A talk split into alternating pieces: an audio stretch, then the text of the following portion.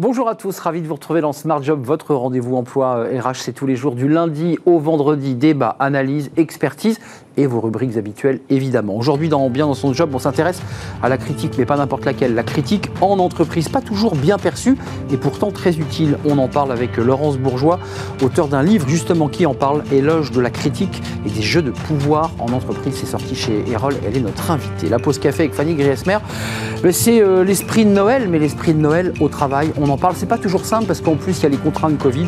On en parlera avec elle dans quelques instants dans sa pause café. Le cercle RH et les experts de Smart Job. On commentera les bons chiffres de l'économie. Ils nous parviennent de l'INSEE. Euh, le chômage baisse, la croissance est en hausse. Et puis on parlera des premiers résultats de Pôle emploi euh, sur le contrôle des demandeurs d'emploi. Qu'en est-il exactement? On fera le point avec nos, nos invités. Et pour terminer notre émission Fenêtre sur l'emploi, France 2030 a besoin accru de former les experts du numérique. Bruno Sola sera notre invité, cofondateur de Holberston School France. Voilà le programme tout de suite. C'est bien dans son job.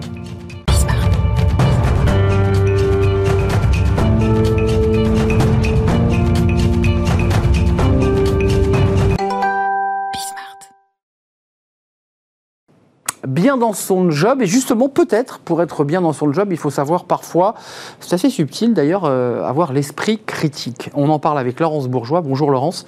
Bonjour. Merci de nous rendre visite. Vous êtes déjà venue sur notre plateau il y a quelques mois. Vous êtes consultante, coach, conférencière, fondatrice de Ebellum Conseil. On ne reviendra pas sur la définition d'Ebellum, cette fois-ci. qui est votre passion pour les, champignons. Euh, et vous avez écrit cet essai, parce que c'est un essai, Éloge de la critique et des jeux de pouvoir en entreprise. C'est sorti chez, chez Erol. Alors vous, quelque part, vous prenez un peu le contre-pied de ce qu'on pourrait imaginer. Quand on arrive en entreprise, on se dit, après tout, euh, il faut écouter doctement sa hiérarchie, il faut suivre pas à pas ce qu'on nous demande de faire.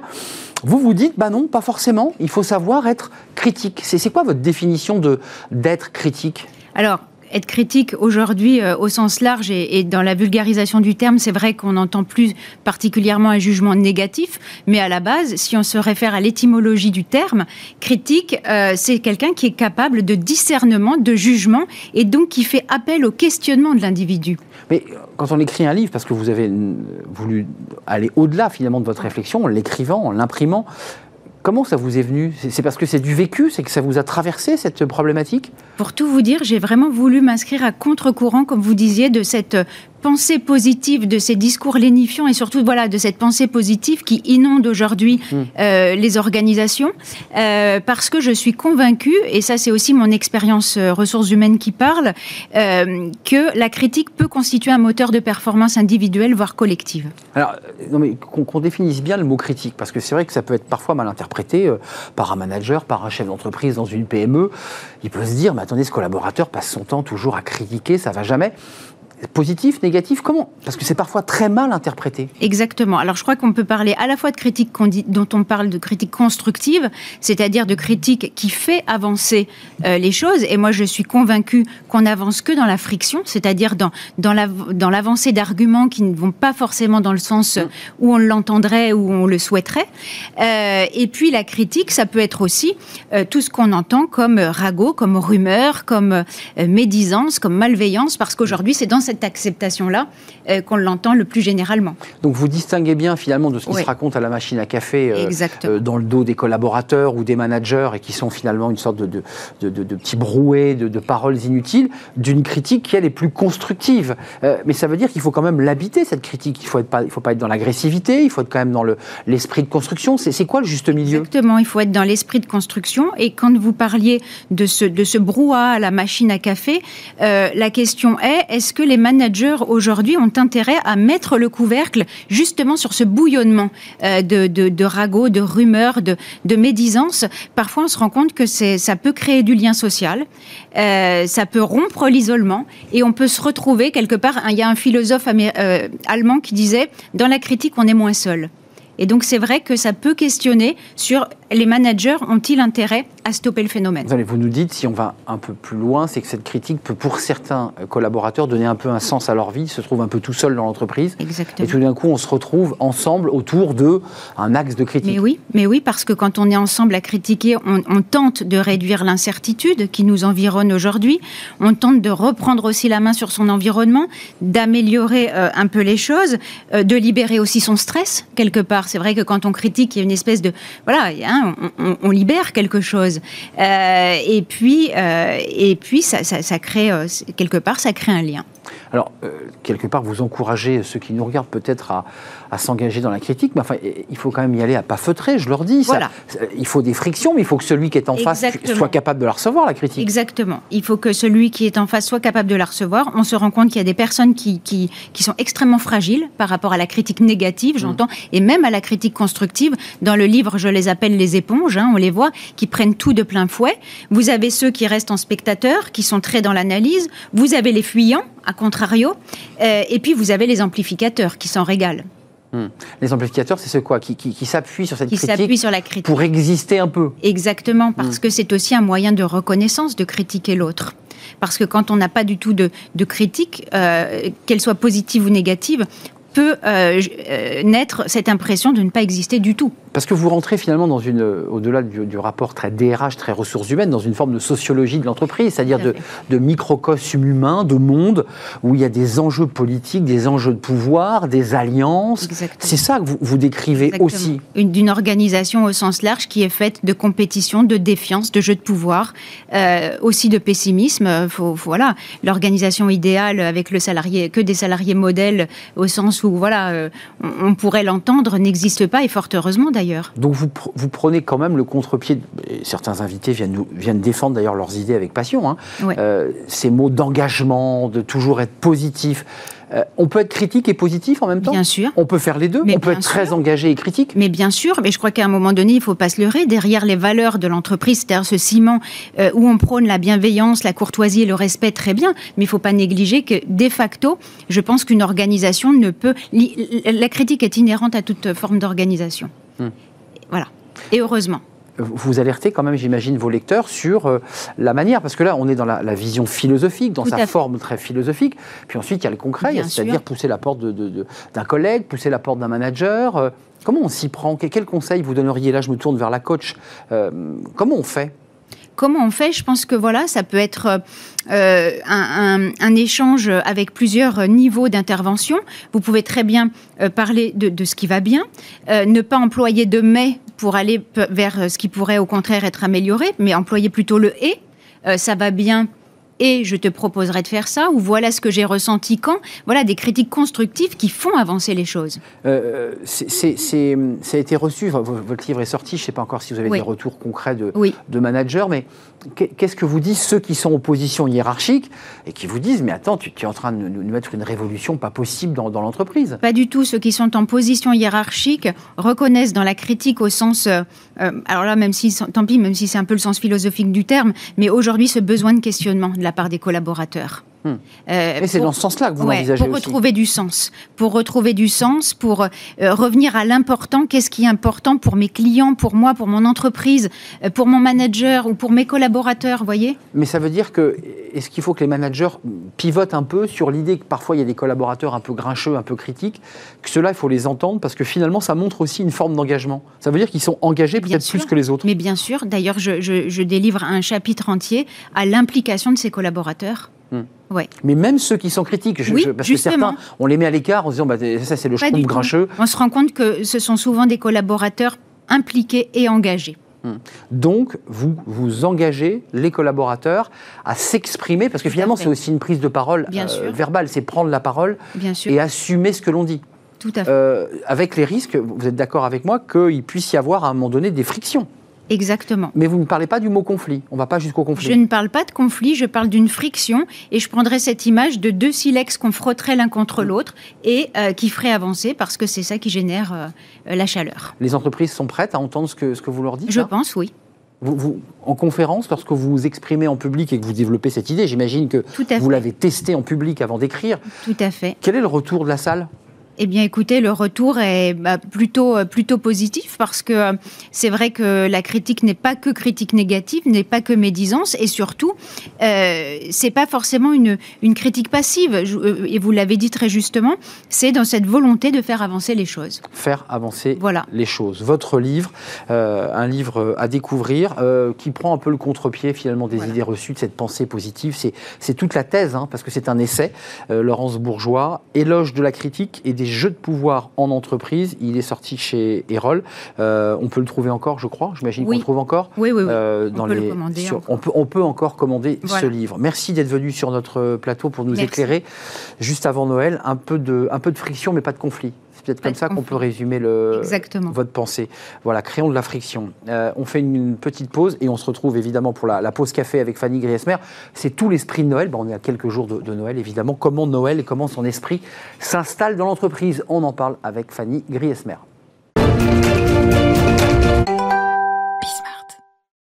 La pause café avec Fanny Griesmer. Bonjour Fanny. Bonjour Arnaud. Et, ce n'est pas anodin, évidemment, vous l'aurez remarqué, ce, petit sapin de Noël. Évidemment, puisqu'on va parler. De circonstances. Ben oui, on parle de, l'esprit de Noël qui flotte dans les bureaux et les open space, parce que bah, euh, c'est vrai que c'est euh, fête de Noël au travail pour ou contre. Il y a ceux qui veulent, il y a ceux qui veulent pas. Oui, bah, cette année, ça ne se pose pas vraiment ces termes. Hein. C'est plutôt aurez-vous la joie de fêter Noël au travail cette année? Beaucoup s'interrogent, un hein, DRH comme salarié, sur la tenue cette année encore de telles festivités. Il est en fait hein, le nouveau protocole sanitaire en entreprise. Les recommandations gouvernementales risquent de jeter un sacré coup de froid hein, sur les festivités, sur la magie de Noël au bureau. Le message est clair, il n'y aura pas de pot de Noël. Euh, au bureau. Vous voilà prévenu. C'est Jean Castex, hein, le Premier ministre, qui nous a prévenu jusqu'au fait de fin d'année. On arrête, on lève le pied, on se protège et on protège ainsi notre capacité à profiter de Noël. Coup dur donc pour les amoureux des fêtes de fin d'année. Des moments de partage, de convivialité, même entre collègues. Noël est-il autant pour la sellette? Eh bien, pas forcément, c'est ce que nous allons voir. Hmm, fini la bamboche, comme disait le, Exactement. le, célèbre préfet de région centre. Noël ensemble au bureau. Eh oui, décembre, hein, les jours raccourcissent, il fait nuit très tôt. Euh, difficile. Hein. Il y a la fatigue qui s'accumule, les objectifs à remplir, les dossiers à boucler. On ne va pas se cacher. La fin de l'année est souvent source de stress pour de nombreux salariés. Alors, alors que l'ambiance n'est pas forcément au beau fixe, eh bien, fêter Noël au bureau, ça peut détendre l'atmosphère, remotiver les collaborateurs, ressouder les équipes, hein. euh, se rassembler aussi euh, autour d'une activité qui n'est pas directement liée au travail. Voilà, ça apaise mmh. les tensions, les frictions. On en parlait juste avant. Hein. Ça met de bonne humeur. C'est l'occasion aussi de finir l'année sur une note un petit peu positive. Et puis pour les managers et, euh, euh, et, et, les chefs d'entreprise, bah, c'est aussi un bon moyen de renforcer la marque employeur. Surtout qu'on sait qu'en ce moment, euh, l'un des objectifs majeurs, c'est d'attirer et surtout de retenir les talents. Ça fait quand même des balles Noël au bureau. Ah oui, Noël. Oui, c'est pas... À la base, c'est une fête familiale. Hein. Vous partagez de bons moments, hmm. vous, vous ouvrez des cadeaux, vous dégustez un bon festin avec votre famille. Mais quand il s'agit de s'adonner euh, à la même cérémonie avec ses collègues, là, c'est une autre histoire. Selon une étude signée d'Eskeo, qui est un opérateur de bureau flexible, 64% des Français avouent ne pas aimer fêter Noël au bureau. Je ne sais pas si c'est votre cas, Arnaud. Hmm.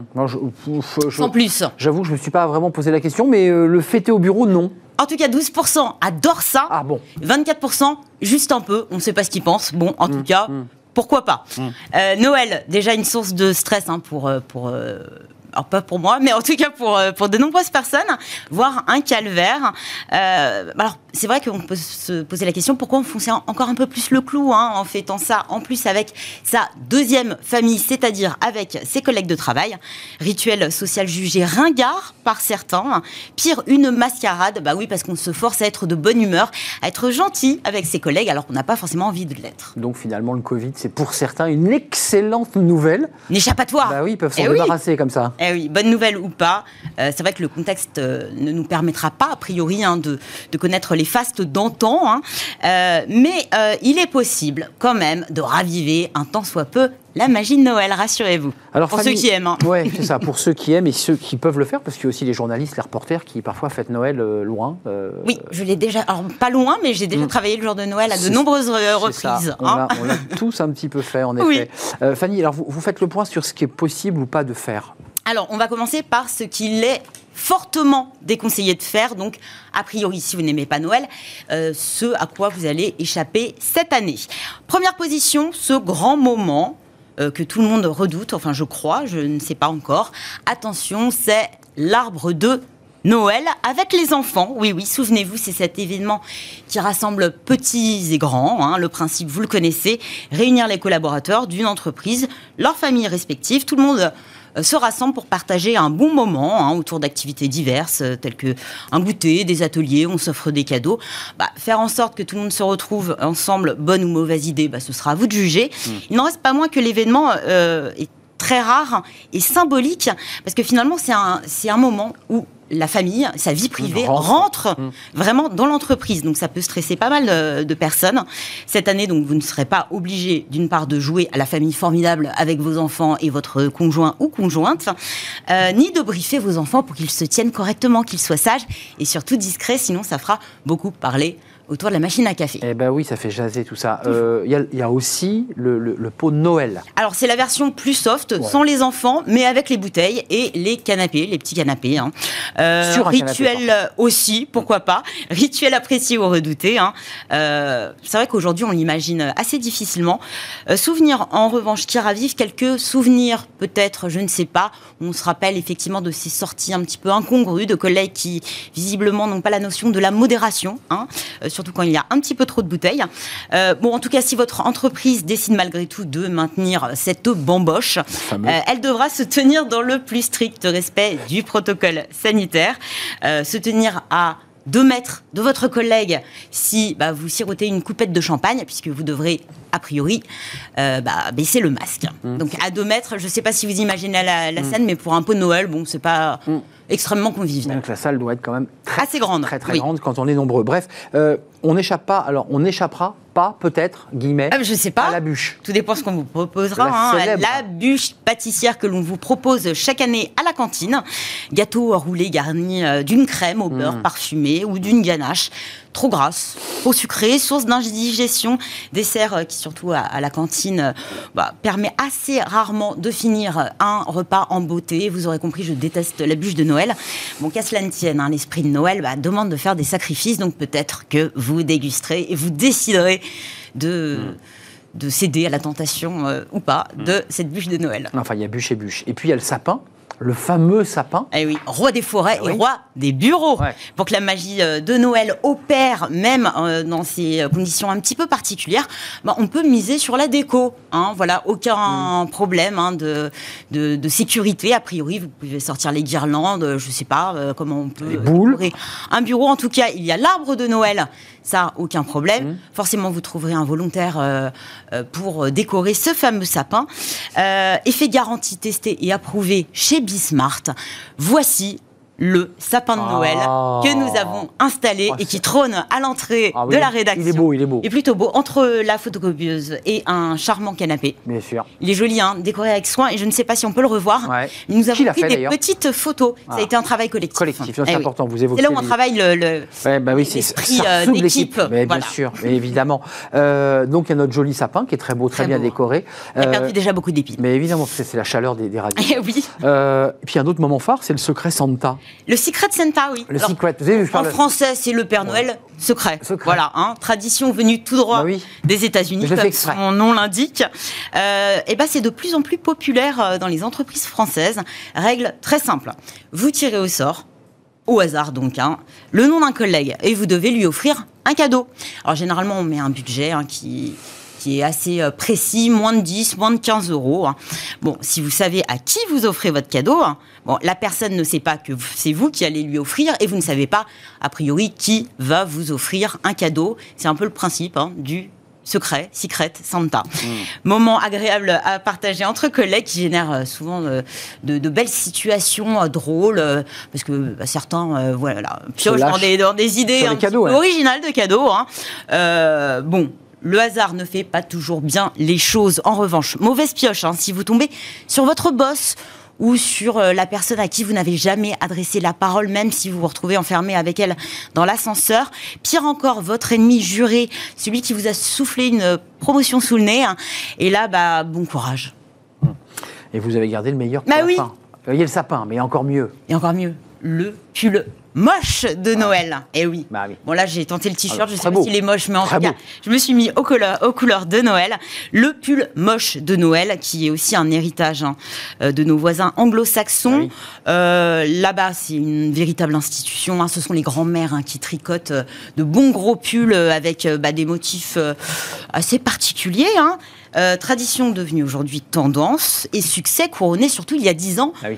Par l'instauration d'une journée mondiale. Et oui, c'était il y a dix ans. Et figurez-vous que cette journée mondiale aura lieu demain. Voilà. Journée mondiale de, du pull, Du pull du moche pull de Noël. Voilà. Du En fait, pull moche de Noël. vendredi, donc demain, euh, normalement, dans toutes les entreprises, on doit, ou dans toutes les familles d'ailleurs, on doit arborer son plus beau ou plus plus moche euh, pull de Noël. Donc attendez-vous peut-être demain, euh, bah, déjà de voir sortir votre votre plus moche pull de Noël ou de voir aussi un, un défilé de pull euh, de pull de Noël euh, kitschissime à souhait, donc grosse maille, et puis des motifs euh, un voilà film, euh, flocons. Mais c'est Bridget Jones. Bridget Jones. En fait, ça a ravivé la tradition. ouais. Effectivement, quand ils se retrouvent en famille, Ah oui. ils ont chacun un, Avec le- le- le cerf, très vilain avec un cerf, un renne. voilà, c'est, c'est- ce sont, ben, c'est tout le dé- décorum de Noël qui se retrouve a priori sur votre pull. Euh, donc, règle simple en entreprise, pas forcément évidente à suivre. hein. Plus, c'est moche, mieux c'est. Donc, autant vous dire que bon, voilà, Euh, vous pouvez le revêtir uniquement quand vous serez euh, au bureau. Bon, on vous déconseillera quand même de- de- d'essayer de, briller par le ridicule. hein. Euh, en revanche, si tout le monde, et ça a été décidé, tout le monde doit se mettre aux couleurs de Noël, jouer le jeu, ce sera quand même plus sympathique. Euh, Noël, quand même, cette année, risque quand même de, de rimer, vous l'avez Ah évoqué, je avec Il n'y a pas d'interdit vraiment. Covid, euh, On vous déconseille de faire des choses. Donc je pense Ça que freine. beaucoup d'entreprises frileuses risquent encore une fois de se tourner vers le virtuel. Donc le numérique, c'est vrai qu'avec le télétravail, il y a de nombreux outils hein, qui se sont développés. Bah, forcément aussi des, des moyens de se rassembler virtuellement pour prendre un pot. Ah oui. Puis bah, l'avantage, c'est que pour le pull de moche de Noël, vous n'aurez pas besoin de sortir avec. Donc en visio, Juste le mettre en visio. ça peut se tenter, voilà, je trouve que ça, Ouais. voilà. Et vous le On part, retirez a juste priori, euh, voilà, sur la même formule euh, que, que l'an dernier. Bon, en tout cas, moi, ce que je peux souhaiter, c'est que dans les prochaines semaines, on puisse quand même de nouveau se rassembler.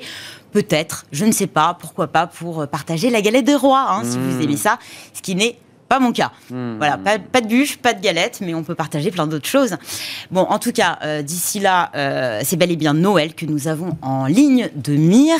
Et pour l'occasion, je voulais jouer euh, votre Secret Santa, mon cher Arnaud. Enfin, s- Oh Santa tout court. Ah bah alors, ça, ça- alors ça, franchement, Voilà. c'est une surprise. Et je, Oui, mais oui. je voudrais vous le dire. euh, je Je n'étais pas prévenue. Je suis totalement pris au dépourvu euh, parce que d'abord, je l'avais pas vu et je suis très très Ah, je suis très discrète. Euh, ça veut dire que là, je me sens dans l'obligation de l'ouvrir. Vous savez Jeux, Eh ben oui, Jeux Olympiques, euh, la, la surprise. le présentateur des JO avait euh, reçu un cadeau en direct, vous vous souvenez? Et c'était un kimono japonais qu'il avait dû mettre à l'antenne. Je ne sais pas si vous vous souvenez Alors, de cette scène. vous ne le mettrez pas Alors, à l'antenne. En revanche, promettez-moi de les mettre euh, vendredi. alors, vendredi, bien sûr, mais, mais vendredi, je le mettrai évidemment. J'espère que c'est pas une grosse blague ridicule. Non, non, non. Qui fasse le À tour peine. des. Oh oui, d'accord, effectivement, ouais, ouais, d'accord. effectivement, je Voilà, la version soft du pull moche de Noël, nous avons les chaussettes. La chaussette. Avec de beaux euh, Alors, j'ai très envie de vous. de neige. Fanny, j'ai très envie de vous remercier. J'ai très envie de vous souhaiter un très joyeux Noël, puisque euh, ma semaine s'arrêtera bah, à la fin de cette semaine. Je vous souhaite évidemment un joyeux Noël. Je vous souhaite euh, bah, plein de choses, parce que c'était aussi votre dernière pause café ensemble. On a partagé presque deux ans euh, ensemble de, de pause café quasi quotidienne, Oui, puis fait beaucoup de ensuite café, hebdomadaire. beaucoup de litres de café. On a été très énervés parfois, mais ça s'est quand même très très bien passé. Merci pour ce petit cadeau Mais merci à vous. qui, qui va ravir les, bah, ma famille évidemment, parce que je vais quand même pas, euh, je, je- les mettre, oui, je les mettre. Monsieur, ça se Je les mettrai. Merci, merci Fanny. Merci, c'était un vrai plaisir. On fait une courte pause, comme d'habitude, évidemment, pour retrouver le cercle RH et les experts de, de Smart Job. D'ici là, j'aurai changé de chaussettes pour mettre ces jolies chaussettes.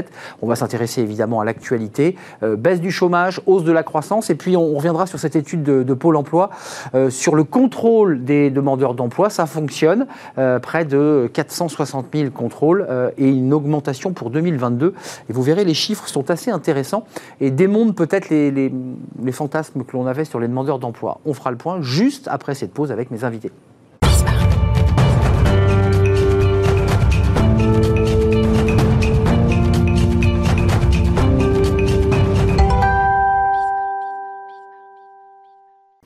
Le cercle RH chez les experts de Smart Job pour euh, commenter, observer l'actualité et les chiffres de l'économie, évidemment.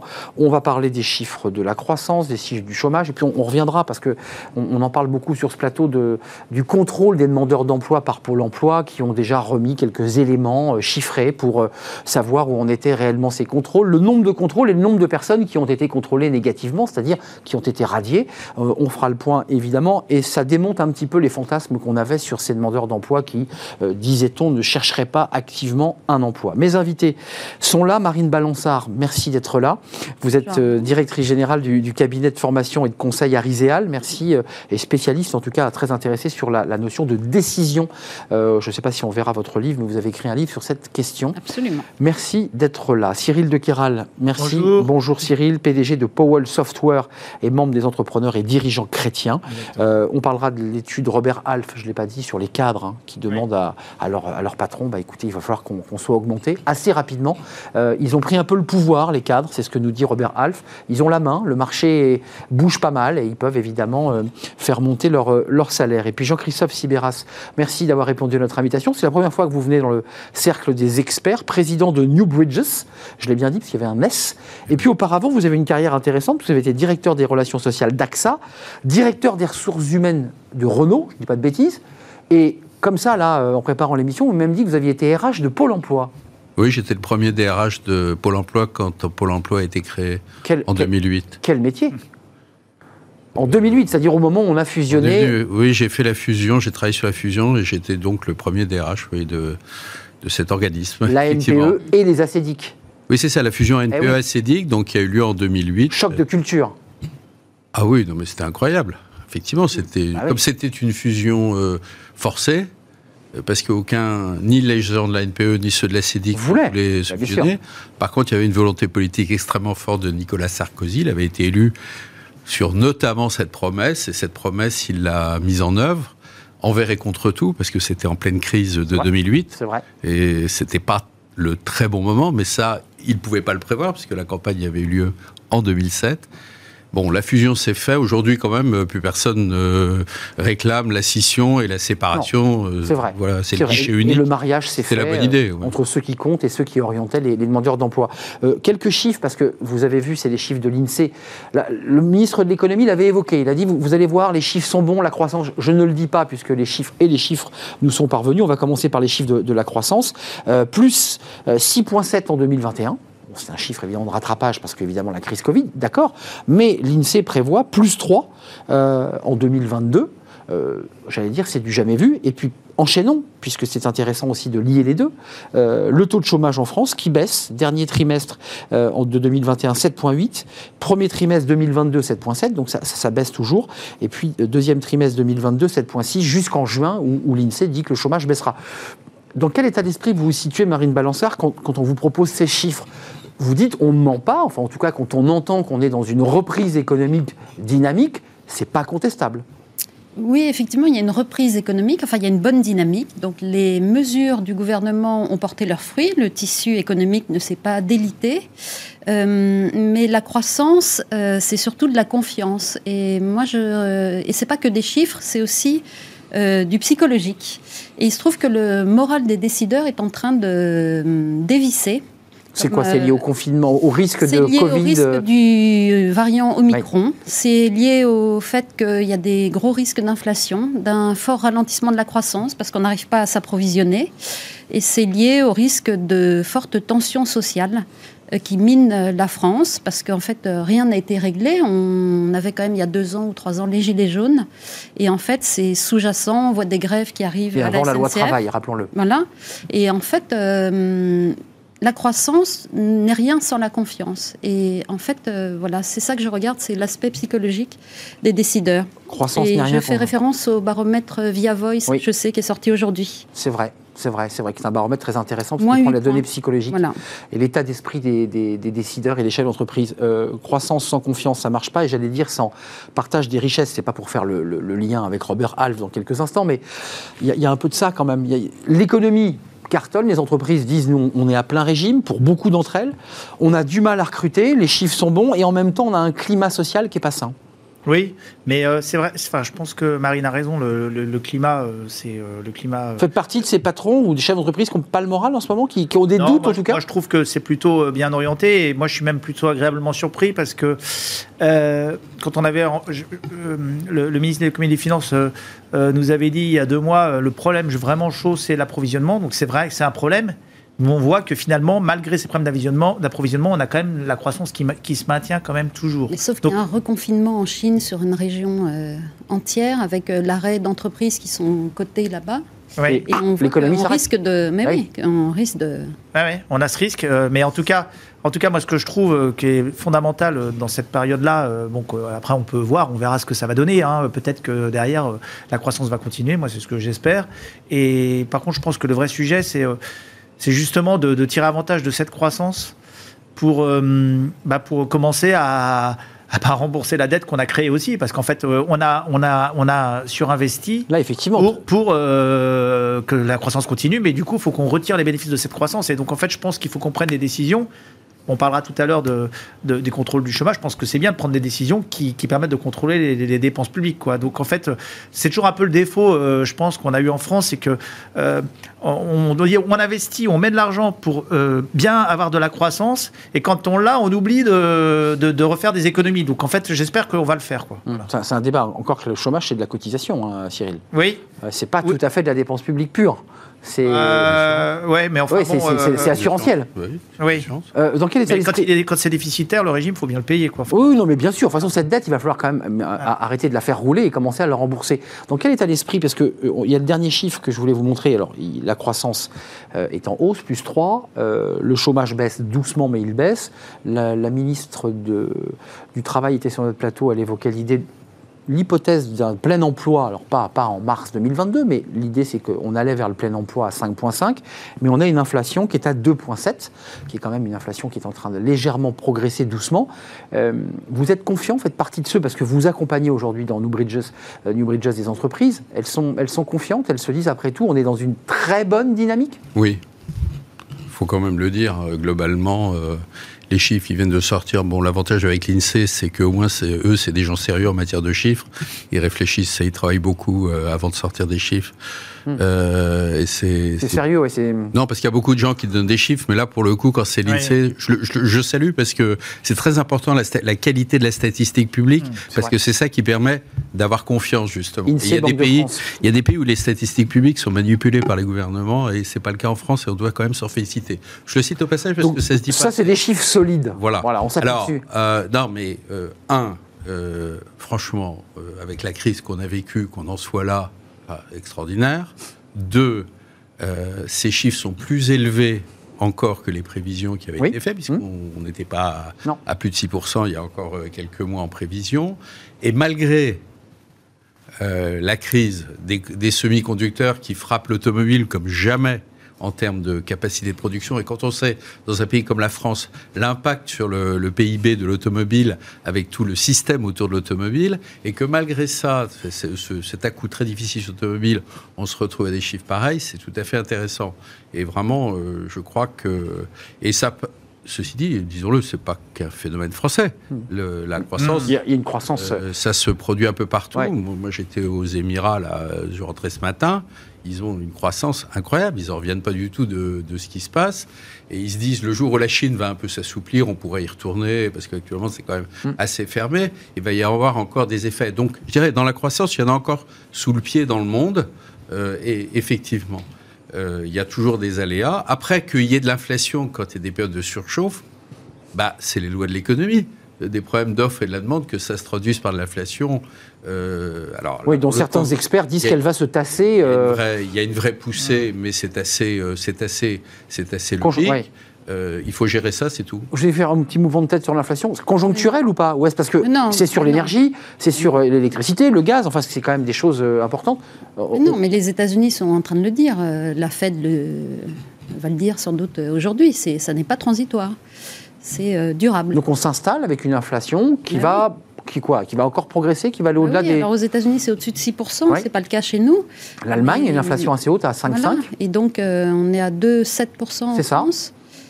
Et hum, voilà. Et puis avec la hausse des salaires, on risque une, on est quand même dans une spirale plutôt inflationniste, des tensions euh, sur les prix, sur l'alimentaire. vous le disiez vous-même, le prix de la farine plus 40 mmh.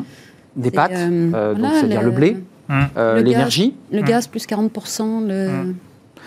justement, il y, a quand même un débat qui est posé aux collaborateurs, puisque là on parle de, l'économie, c'est-à-dire c'est quelque chose d'assez large, l'économie va bien. Rentrons un tout petit peu dans, dans le détail. Là, on voit l'étude Robert Half qui, dit globalement que les cadres ont pris un peu le pouvoir et qu'ils ont aujourd'hui la main. 44% d'entre eux disent qu'ils attendent une augmentation nette de leur salaire pour 2022. C'est-à-dire qu'on est dans les négociations. Est-ce qu'il faut continuer à accentuer l'idée d'une participation, de, faire, de faire ruisseler les, fruits de, cette réussite économique? Parce que vous dites ça, on cartonne, euh, les, les carnets sont pleins. Euh, est-ce qu'il faut augmenter les salaires? Oui. Oui, il faut augmenter les salaires. Oui, bien sûr. Non, non, mais il n'y a pas de doute euh, là-dessus. D'abord, il faut quand même regarder un peu en arrière. La France a peu augmenté ses salaires ces dernières années. Au fond, peu ou prou, les gains de pouvoir d'achat ont été limités. Hum. On dit souvent, et c'est pas faux, que les bas salaires sont bas en France. Alors, il y a quand même des exos de charges sociales pour. Euh, Bon, donc euh, finalement que après quand même quelques efforts faits, euh, pas dans toutes les entreprises, mais il y a dans les secteurs qui ont eu du mal en 2020, ça a serré les boulons. Il y a pas mal de secteurs qui ont fait 0% d'augmentation. Qu'aujourd'hui on se retrouve effectivement avec des, attentes et des expectations salariales, ça paraît assez logique. Que des gens veulent valoriser leurs valeurs et leurs compétences à titre individuel dans une entreprise en fonction de ce qu'ils apportent, à partir du moment où effectivement on a été un peu serré, on a un peu serré sur les, sur les augmentations, y compris dans les NAO euh, dans les dix dernières années en France, tout ceci n'a rien d'extraordinaire. Mais qui risque d'enclencher le... Et je pense que, il faut, faut le dire, que des salariés s'expriment, qui demandent. Moi, ça paraît tout à fait normal. il y a des, les pays où les salariés disent rien, c'est plutôt les pays un peu inquiétants. Si euh, c'est pas des démocraties, ouais. Euh, dans les entreprises, on a envie que les gens disent qu'ils, s'ils sont pas contents de leur salaire, qu'ils le disent. Hmm. Il vaut mieux ça. Alors, on peut les donner, on peut répondre ou pas, que d'avoir des gens qui osent pas dire ce qu'ils pensent, euh, qui mettent les sujets sous le tapis et qui sont frustrés et qui, sont, et qui peuvent, après tout, s'en aller. Moi, je préfère un salarié qui me dit je reste, mais j'ai envie de, rediscuter, plutôt que le salarié qui vous dit du jour au lendemain, je me barre. trouver autre chose.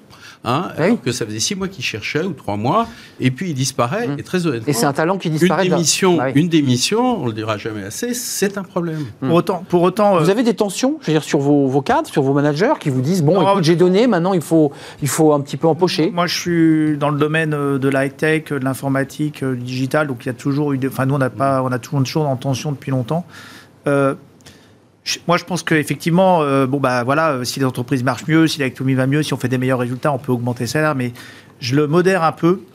Euh, parce qu'en fait, ça m'amuse parce que j'étais aux États-Unis, à Boston, il y a deux semaines, et donc effectivement, il y a pas mal de, de tensions là-bas aussi. Et j'ai rencontré une société de conseil en informatique, et donc en fait, qui a augmenté ses ingénieurs de 70% 70% cette année. Pour les, pour les garder. Oui. Mais sauf qu'en fait, aux États-Unis, quand on augmente quelqu'un de 70 euh, on l'augmente. Et puis après, si jamais euh, il n'y a plus de marché, voilà, et eh ben on licencie. Et puis ils partent le, mois suivant. Hmm. Donc en fait. Euh, mais vous soulevez un problème là qui est, très français. C'est-à-dire vous dites, j'augmente, mais je ne peux pas me séparer d'un collaborateur. L'état d'esprit d'un chef d'entreprise, c'est qu'à un moment donné, quand il augmente quelqu'un en France. Ah il augmente et après c'est ah bah ça rebaisse pas ah ça rebaisse pas hmm. et, si jamais il veut se séparer des personnes parce qu'il a une masse salariale trop importante par rapport aux résultats qu'il fait pour lui c'est un coût et eh ben ça peut être un ou deux ans d'indemnité par salarié euh, s'ils sont là depuis 10, 15, 20 ans. Donc en, fait, donc en fait, il faut qu'on fasse quand même attention. voilà, quand on, si on, marche mieux, on peut augmenter les salaires, mais il faut qu'on fasse quand même attention euh, à ce qui n'est pas euh, bah, ce que Marine disait, une perte de confiance, et puis que derrière. Donc en fait, pour le dire simplement, on, est moins de revenus. Vous dites qu'il ne faut pas qu'on soit pris au piège parce que si on a un reflux de l'économie, mes salariés sont augmentés, je veux m'en séparer, pour moi c'est un coût. Donc il faudrait assouplir et fluidifier le marché pour qu'il y ait un jeu entre les salaires et, et c'est là où tout à l'heure vous parliez de la participation. Euh, moi je suis assez favorable à un certain niveau, hein, je veux dire, pour des cadres, etc., qu'on pousse pas mal le variable dans des périodes comme ça. C'est ça. Euh, ah oui, le variable. Voilà, ça permet euh, de donner pas mal et voilà et d'être ajusté, de, pouvoir donner le plus de valeur possible aux salariés. Vous en pensez quoi? Parce que là, on touche du doigt sur, sur cette étude Robert Half, où d'abord, il, y en a 44% qui disent qu'ils attendent une, une, augmentation significative. Donc, ce n'est pas une petite augmentation. Il y a quand même ce débat qui est posé par les chefs d'entreprise, qui disent, bah, attendez, nous, on peut, mais derrière, on ne peut pas faire rebaisser le salaire quand l'économie va mal. Donc le salaire, il reste haut. Et ça, c'est un coût. On, revoit le modèle, enfin, parce que finalement, Cyril de Kéral nous dit qu'il faut toucher un peu au modèle. Voilà, la structure, il faut toucher au mur là. Mais en fait, il n'y a pas eu beaucoup d'augmentation pendant la période de Covid. Donc on en a un petit peu sous le pied. Et comme vous le disiez, l'INSEE est sérieuse et dit que le pouvoir d'achat des Français va baisser au premier semestre 2022. Bah oui, il faut voir les augmentations en face. Moins 0,5%. Donc cela justifierait des augmentations de salaire.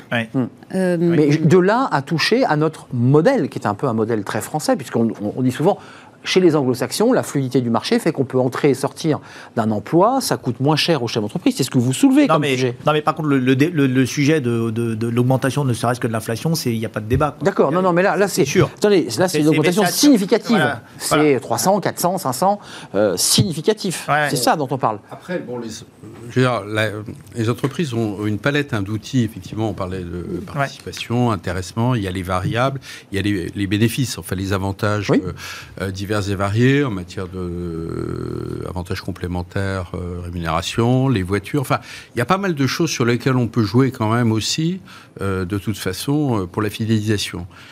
après, très honnêtement, les, les, salariés français, si on parle de la France, ils ont plutôt tendance à être fidèles. C'est-à-dire que hmm. la, pénurie de cadres, elle existait déjà, très honnêtement, avant, avant, avant. C'est vrai. Et en fait, elle est l'état du marché du travail, c'est-à-dire les options sur le marché du travail sont plutôt sous-estimées. Moi, c'est ma vision en tant que DRH, parce que des, euh, donc ils restent dans les entreprises. Donc il y a quand même une fidélité, mais j'ai envie de dire partagée. Alors, Jean-Christophe, d'accord, il, des contrats. Il, y en a 47% qui veulent, euh, qui se déclarent prêts dans l'étude Robert Half, 47%. Je ne sais pas s'ils vont le faire, qui se déclarent prêts à déménager à la campagne. C'est-à-dire qu'il y a quand même aussi une forme de mobilité depuis le Covid où ils se disent bon, je pars, quoi. Oui, mais déménager la campagne, ça ne veut pas dire quitter son employeur aujourd'hui. Non, non, rester en télétravail. oui, c'est autre chose. Ça veut dire réaménager son organisation de vie. Des attentes, et ça aussi, ça fait partie des réponses des entreprises. C'est-à-dire, à partir du moment où il y a des attentes qui sont un peu différentes, notamment en termes de souplesse, télétravail, etc., eh ben, euh, répondons aussi à ces attentes. Il n'y a pas que la variable rémunération, bien, bien évidemment. Alors, au même moment, il y a les cadres qui demandent l'exemptation. C'est juste une, information qui est liée au salaire, c'est qu'il n'y aura pas de dégel du point d'indice dans la fonction publique, et que vous avez vu qu'il y a une grève qui est en négociation, enfin, qui, qui est annoncée, mais ministre négocie pour qu'elle n'ait pas lieu sur ce premier week-end de départ en, vacances. Et, l'argument, c'est l'augmentation des salaires qui n'a pas eu lieu, dit, euh, disent les syndicats de la SNCF. Voilà, pour mettre en, contrepoint. Donc pas de, pas de dégel du point d'indice chez les, fonctionnaires, qui eux aussi d'ailleurs n'ont pas vu leur, leur rémunération progresser. Euh, faisons la bascule pour terminer l'émission, c'est ces fameux demandeurs d'emploi. On en parle beaucoup sur ce plateau, euh, puisqu'il y avait une annonce de la ministre qui a dit nous allons contrôler et détacher des collaborateurs de Pôle emploi pour qu'ils puissent vérifier bien si les personnes cherchent réellement un emploi, mm. euh, si elles sont véritablement mm. motivées ou elles, si mm. elles ne font que finalement empocher les, les, indemnités. 1 sur 7 seulement serait hors la loi, seulement 15%. Euh, ah, c'est déjà pas mal quand même. 1 sur 7, c'est pas mal. Donc euh, ça, vous choque ce chiffre? Moi, ça me choque. Enfin, moi, je 1 sur 7 ne respecte pas les règles. Je trouve fondamental de mettre plus de contrôle. Parce qu'en fait, euh, il faut bien voir que, enfin, moi, c'est ce que je constate. Il y a eu quand même une déviation, euh, une déviance petit à petit, où en fait, maintenant, euh, prendre son droit à chômage, c'est quelque chose. C'est devenu un dû. C'est un dû. Mm. Et, même aujourd'hui, dans des sociétés, même des jeunes aujourd'hui qui rentrent sur le marché du travail, dans des métiers peut-être un peu difficiles, disent, au bout de six mois, ils sortent pour re-toucher le chomage. Et ils disent, la réforme en début de carrière, ils disent, je vais quand même pas bosser toute ma vie, quoi.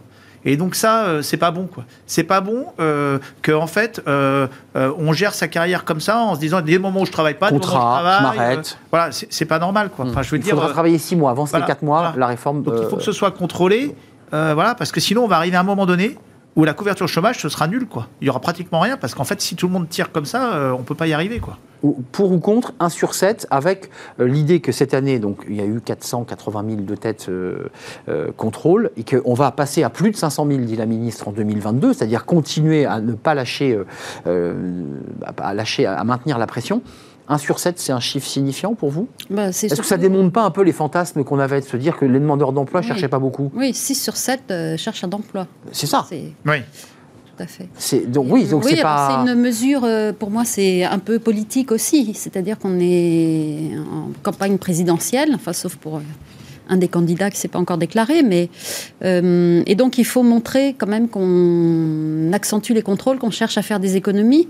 Et ça, c'est une mesure qui est assez facile les chômeurs ne vont pas descendre dans la rue parce qu'ils sont trop contrôlés. Jamais. Voilà, et c'est nécessaire, effectivement. Euh, mais par contre, j'attire l'attention, j'avais déjà parlé de ça, mais tous ceux qui sont au salaire minimum au SMIC euh, n'ont pas forcément euh, enfin, ils ont un rapport au travail euh, qui est assez euh, flou parce que parfois c'est plus facile pour mhm. eux. Enfin, c'est plus, c'est pas plus facile, c'est plus. L'écart entre je travaille économique de ne pas travailler parce qu'ils ne payent pas de garde d'enfants. Eh par rapport aux aides, pas de fuel, voilà, et ils gardent leurs mmh. aides. Mmh. et donc, ça, ça, leur coûte de l'argent de travailler en mmh, fait. Il y a un calcul qui se fait, un arbitrage qui se fait entre le travail ça, et. C'est pas de leur faute, c'est que. Bah, le modèle social et donc, revient au modèle. Ils attendent d'arriver en fin de droit pour rechercher du travail. Mm. Et mm, donc, il y a un problème effectivement sur les bas salaires. Parce que aller travailler et que ça nous coûte de l'argent en dépenses de voiture, de garde d'enfants, c'est quand même des frais mm. énormes. C'est ce qu'on entend. Et vu les augmentations d'ailleurs, c'est vraiment très important. Voilà. Et, ça, on ne peut pas les blâmer. Jean-Christophe Sibéras, puisqu'on a commencé l'émission en disant que vous aviez été RH à l'origine en 2008 de cette, de cette euh, entité Pôle emploi. Euh, j'ai lu qu'en 2017, il y avait 190 000, je crois, encore une fois, de, tête de contrôle. Là, on est en train de passer là, presque la barre des 500 000. C'est nécessaire, utile de ventiler, je dirais, les collaborateurs qui sont là pour accompagner à faire du contrôle, puisque là, là globalement, c'est à, à, périmètre égal en termes de salariés et Pôle emploi. Hein. Oui, non, mais il y a toujours du contrôle à Pôle emploi. Là, c'est l'idée de mettre un peu plus de monde sur la secteur du, du contrôle, qui, qui occupe pas du tout la majorité des agents de Pôle emploi, parce que la plupart des agents de Pôle emploi, ils s'occupent de l'indemnisation et de l'accompagnement et du retour à l'emploi. Bon, ce qui est vrai, c'est que la ministre, elle soutient, je crois qu'il s'est dit à un moment où la question des pénuries de main-d'œuvre et des tensions dans certains métiers sont des questions euh, extrêmement criantes. Donc c'est difficile pour la ministre du Travail de constater à la fois qu'il y a des pénuries de main-d'œuvre et qu'il y a en même temps euh, un taux de chômage qui, même s'il baisse, reste quand même très supérieur à la plupart des pays euh, très élevés. voisins. C'est vrai. donc ça me paraît, ça, c'est vrai, c'est me paraît d'une logique absolue. Quand on regarde qui est radié, il faut être clair c'est les gens qui se présentent pas à deux, convocations de suite. Ça. Donc c'est plutôt en fait de la radiation, qui se fait souvent de manière très, très automatique. C'est mécanique. Ou parfois des gens qui oublient entre guillemets de déclarer qu'ils ont repris un boulot euh, pendant qu'ils sont encore inscrits à Pôle Emploi. Donc il y a aussi quelques oublis et du coup mécaniquement on fait des croisements de fichiers et on arrive à, les exclure. Donc c'est ça la réalité. Par contre, euh, ce qu'il faut attendre de Pôle Emploi, euh, bah, c'est d'accompagner euh, les, 6 sur 7. Parce que les questions de pénurie de main-d'œuvre, ça ressort dans l'étude. Hein. Ils ont besoin d'aide. Hein. Ben oui. Mm. Et puis, il y a des besoins en compétences. il faut se tourner vers l'économique, les entreprises, ont besoin de gens compétents. Mm. Si elles ont du mal à trouver des gens, il y a des gens sans emploi. Bah, la priorité des priorités, c'est la montée en compétences et l'adaptation des compétences aux besoins de l'économie. Quand on affine, vous nous dites effectivement, on a, on a une population de demandeurs d'emploi et on a une pénurie. Sauf que quand on affine un peu les dossiers, on s'aperçoit en fait que ça se croise. C'est que les besoins des entreprises, ils ne trouvent pas chaussures à leurs pieds dans, dans, dans, ce vivier de, de, de, demandeurs d'emploi. Que fait-on justement euh, alors qu'on a des, effectivement euh, des, mm. des manœuvres disponibles, que fait-on pour que ça matche bah oui, entre les besoins ça. des boîtes et euh, les capacités D'où la formation. que n'ont pas toujours, bien sûr, les demandeurs d'emploi, sachant que les entreprises, soyons clairs, elles ont des niveaux d'exigence qui n'ont pas eu tendance à se, se diminuer non, non, non, non, bah, évidemment. Et que nous, euh, voilà, on demande beaucoup de choses aussi aux gens, c'est normal, mais en même temps, il faut aussi aider euh, ceux qui peuvent... Ils le disent, hein, ils ont besoin d'aide. Une ben partie interrogée disent, on a besoin d'être ah accompagné. Moi, je suis, assez d'accord là-dessus. Je pense que la formation, c'est hyper important, et je, je vois aux EDC, là, on a, aux entrepreneurs et dirigeants chrétiens, on on, accompagne les écoles de production. Et donc, c'est des écoles. On en a parlé sur ce plateau. Hein. Oui, où en fait, euh, on a des jeunes euh, conformes à des métiers assez euh, assez pratique euh, de, de, de, d'usine, d'usinage. une dans le Loir-et-Cher. Hein. Une dans le Loir-et-Cher. Oui, exactement. Mm. Et en fait, derrière, ils ont trois offres de poste euh, derrière. Quoi. Mm. On et arrache. Et, moi, moi, je pense que c'est vraiment important. Je suis très d'accord avec ça, qu'on, qu'on essaye de, d'enlever le chômage de masse en essayant de, de, mettre beaucoup de moyens pour réadapter le plus vite possible, euh, enfin le plus vite, en tout cas, réhabiliter les gens pour être sur des emplois où on cherche de la main-d'œuvre. C'était des, des NIT, enfin pour utiliser ce mot un peu barbare, qui étaient des jeunes sortis un peu du, des couloirs scolaires. Qui, qui étaient dans des impasses et, qui, en fait et qui retrouvent un boulot. travailler mm-hmm. sur un boulot euh, où il y a de la demande. Et qui se font chasser d'ailleurs par les entreprises du, bassin euh, du Loir-et-Cher et du Loiret. Euh, cette question de. Parce que quand on le pose sur la table de manière très mécanique, on se dit, bah oui, effectivement, il y a une, pénurie gigantesque. Et en face, on a, on a plus de 5 millions de demandeurs d'emploi. Mm-hmm. Mais comment on en est arrivé là? C'est contraire au bon sens. Oui, bah oui. C'est exactement ça. Oui, c'est. Mais euh, oui, il y a quand même un problème de géographique d'adaptation euh, des, Et on est quand même.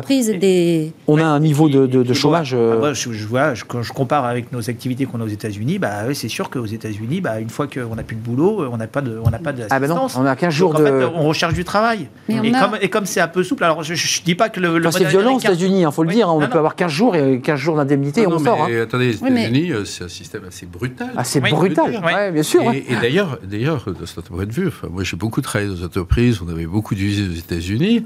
Bon, ils vivent là-dessus, ils ont l'habitude, ils trouvent ça normal, mais nous, on a quand même un fonctionnement un peu différent. C'est notre ah modèle. chacun a un peu son modèle de fonctionnement. Ce qui est vrai, ce qui est vrai, la vraie question, elle est reposée par ces questions de, de c'est comment se fait-il que la France, on puisse admettre, qui est, j'ai entendu tout à l'heure, que le niveau euh, de plein emploi, c'est 5,5-6%, alors que la plupart des bah autres pays, c'est 3 à 3, bien sûr. Donc, effectivement, il y a un vrai sujet, c'est ces trois de différence, mm. qui nous coûte cher, parce que quand même... Le chômage structurel, enfin... Euh, qu'est-ce qu'on fait pour s'y attaquer? Mais je crois que la vraie réponse, c'est les inadéquations de, compétences. Mais évidemment. Hein parce que nous, euh, si on a des boulots dans les boîtes et qu'on ne trouve pas des gens, c'est que c'est très simple, c'est qu'il n'y a pas les... Bah on a, ça ne matche pas. un tout petit mot, Marine Balançard, pour clore ce débat, parce que c'est un, un sujet même de débat qu'on pourra réouvrir, c'est inadéquation entre l'offre et la demande. Oui, mais les salaires, les bas salaires ne sont pas suffisants, à mon avis, pour faire. Euh, la France a depuis 30 euh, ans du chômage de masse et on est encore maintenant au-dessus de la moyenne européenne. Mmh. Donc, euh, vous vous rappelez de cette phrase On a tout essayé. C'est un homme politique bien célèbre. on a tout. Déprimant, la phrase la plus déprimante. on a tout essayé. alors, Mitterrand ou Jospin? Euh, c'était Mitterrand. Nous sommes d'accord. J'hésitais, c'est pour ça que je n'avais pas donné ma source. Merci, c'était un vrai plaisir de partager ce, débat sur les salaires. On va le suivre de près, évidemment, puisque c'est la fin de l'année, puis on, traitera de ces questions dans, le cercle RH, évidemment, très régulièrement. Merci à Marine Balançard, DG du cabinet de formation et de conseil à Riséal. Merci à Jean-Christophe Sibéras euh, d'être venu nous, rejoindre, président de New Bridges, euh, qui est un, cabinet de conseil qui accompagne les entreprises sur les questions RH, c'est ça, à l'international. Sur, les questions de relations sociales à l'international. À l'international, je ne vous avais pas présenté euh, précisément. Euh, Cyril de Keral, merci Cyril d'être venu, PDG de Powell Software et membre des EDC, des entrepreneurs et dirigeants chrétiens. On termine notre émission avec Fenêtre sur l'emploi et vous allez deviner quoi? Eh bien, euh, c'est la pénurie de talent dans la tech. Ah oui, tiens, on en parle.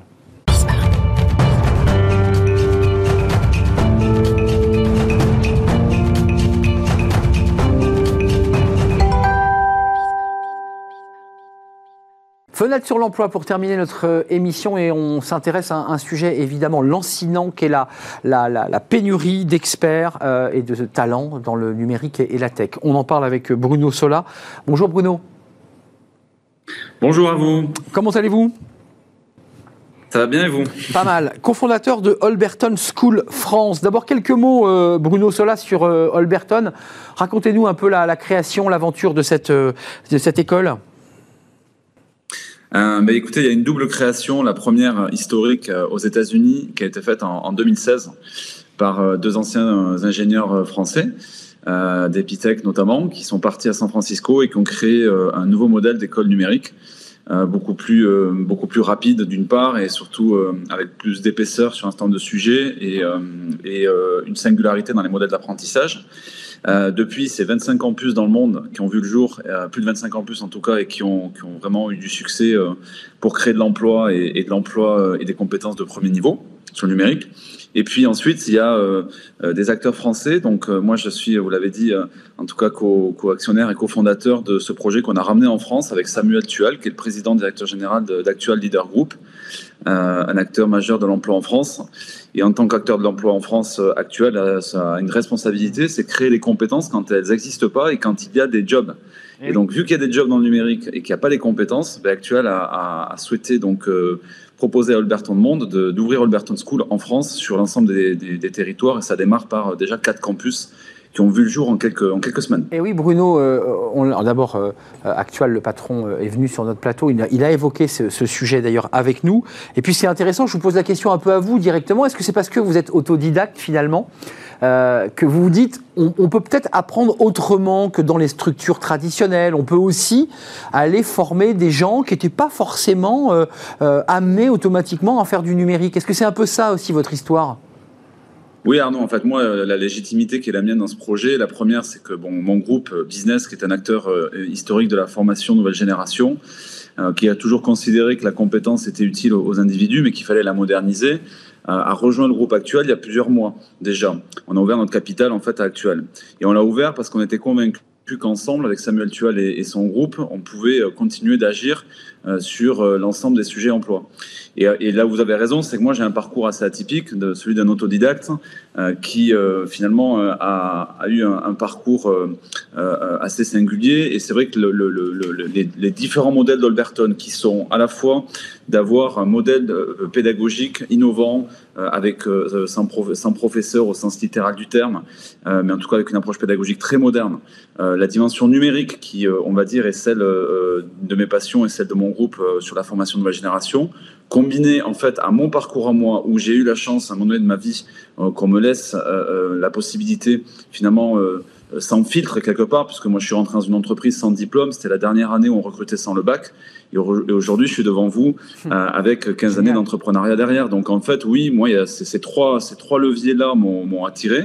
Et c'est comme ça que j'ai proposé, en tout cas à Samuel, qu'on puisse mener ce projet ensemble, parce qu'on a, on a l'ambition d'unir nos forces au service du grand projet emploi d'actuel et euh, au service évidemment d'Alberton School, qui est, un, qui est un, modèle qui est reconnu aujourd'hui dans le monde et qui marche. Oui, c'est ça, c'est un modèle particulier. Euh, précisons, c'est Laval, Lille, Paris, Toulouse, on est d'accord, euh, Bruno? C'est bien, le, bien les, les, les, les campus qui s'installent. Il y a encore de la place ou il faut encore attendre septembre de l'année 2022 alors déjà, il y a des chiffres, des chiffres à vous donner. Il y a un peu plus de 230 000 postes qui sont à pouvoir d'ici 2025 dans le secteur du numérique.